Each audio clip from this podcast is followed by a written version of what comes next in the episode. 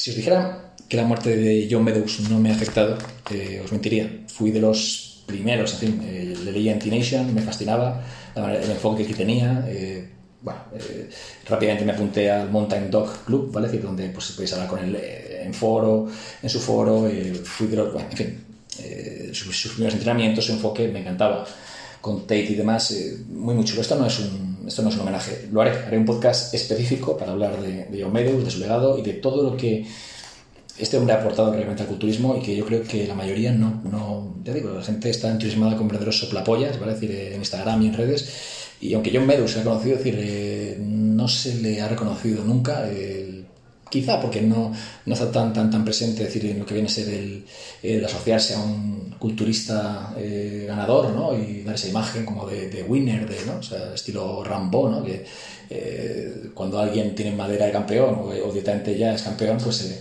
se arrima, ¿no? Un poco decir, para, para asociar su imagen.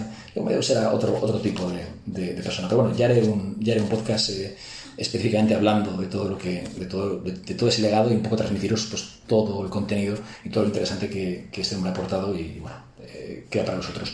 La pregunta de hoy es si realmente el culturismo, el culturismo profesional es más eh, peligroso, hay más mortalidad entre culturistas profesionales que entre el promedio. Os voy a aportar ahora mismo un eh, para empezar, una estadística curiosa, parece, o sea, es una especie como de, bueno, de resumen de estadística, la estadística cuidado con ella, ¿vale? porque muchas veces es un poco tendenciosa, pero eh, un poco habla de qué riesgo de muerte hay si, ¿vale?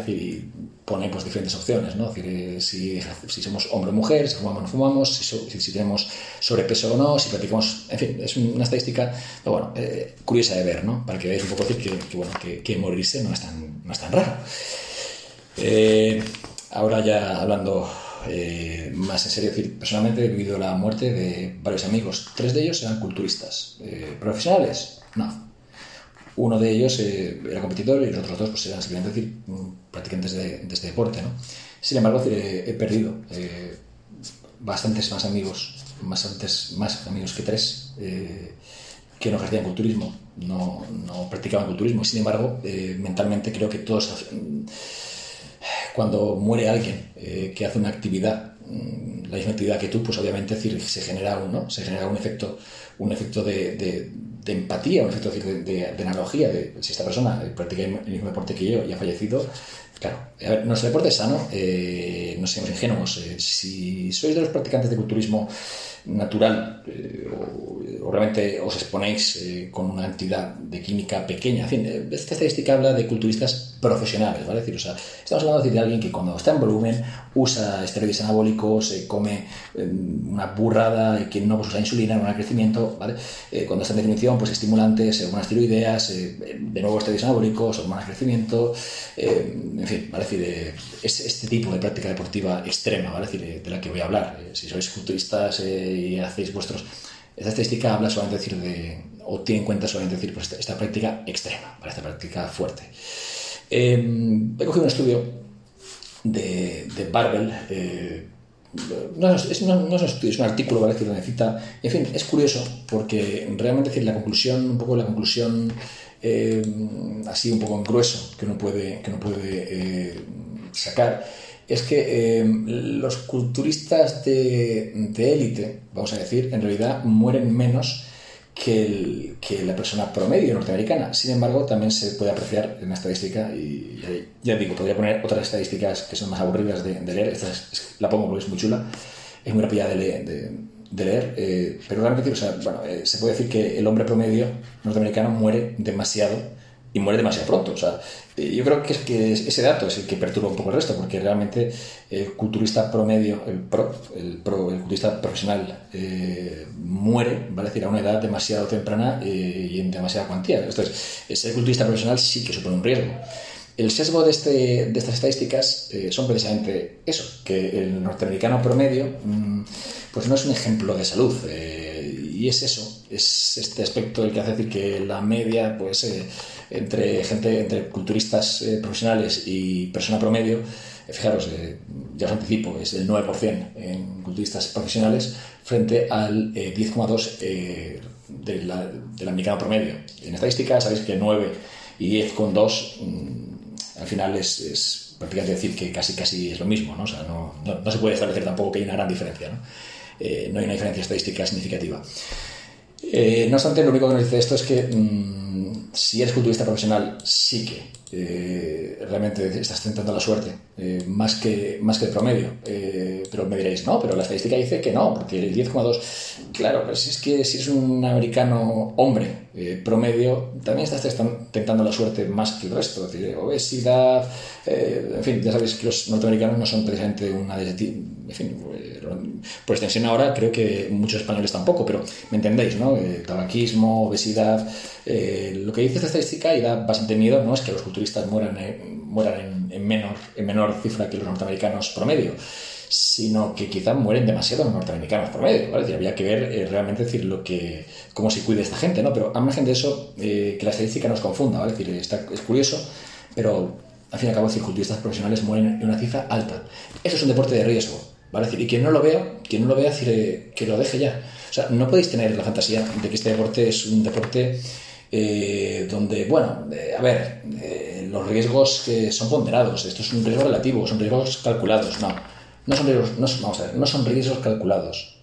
Podéis realmente minimizar los riesgos, eso sí, pero mmm, estáis a ciegas completamente en cuanto a cuánto estáis, estáis minimizando los riesgos. ¿Por qué? Porque este deporte es extremo. Y extremo es extremo, no tiene, no tiene digamos, eh, eh, mucho más matiz.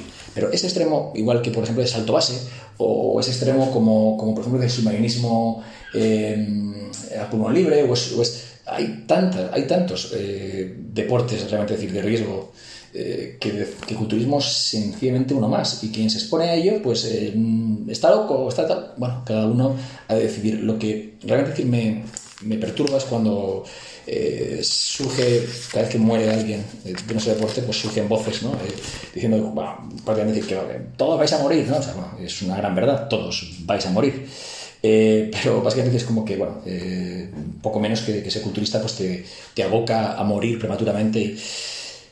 Bueno, a ver, eh, luego está la postura de aquellos que siempre que muere un culturista, pues siempre es por una razón genética, es, decir, es porque en realidad tenía que morir, si, ya, ya tenía que morir y bueno, decir, bueno, sí, claro, es que todos tenemos que morir en algún momento, pero el hecho de que se cortase su vida, ¿vale? decir, por el uso de química, por el uso de lo que, en fin, pues de todo lo que conlleva el mundo culturista, es un hecho, ¿vale?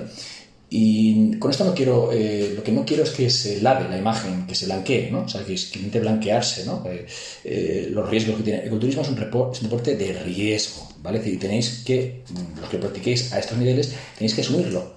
igual que alguien que se monta en una moto, ¿vale? decir, en motociclismo, decir, MotoGP o en, ¿vale? decir, asume que hay un riesgo inherente al, y aún así lo hace, ¿vale? decir, eh, en los años, por ejemplo, en los años 70, si eras conductor de Fórmula 1, podéis ver la, estadística de cuántos, de cuántos, eh, de cuántos pilotos morían, ¿no? Y sin embargo, seguían montándose. Eh, ¿Eran idiotas? Bueno, para mí no, para mí lo que eran eran, pues, en fin, asumían, ¿no? Realmente decir, el riesgo y, era su deporte, era su, era su, su pasión y, y, qué sé yo para juzgarlo.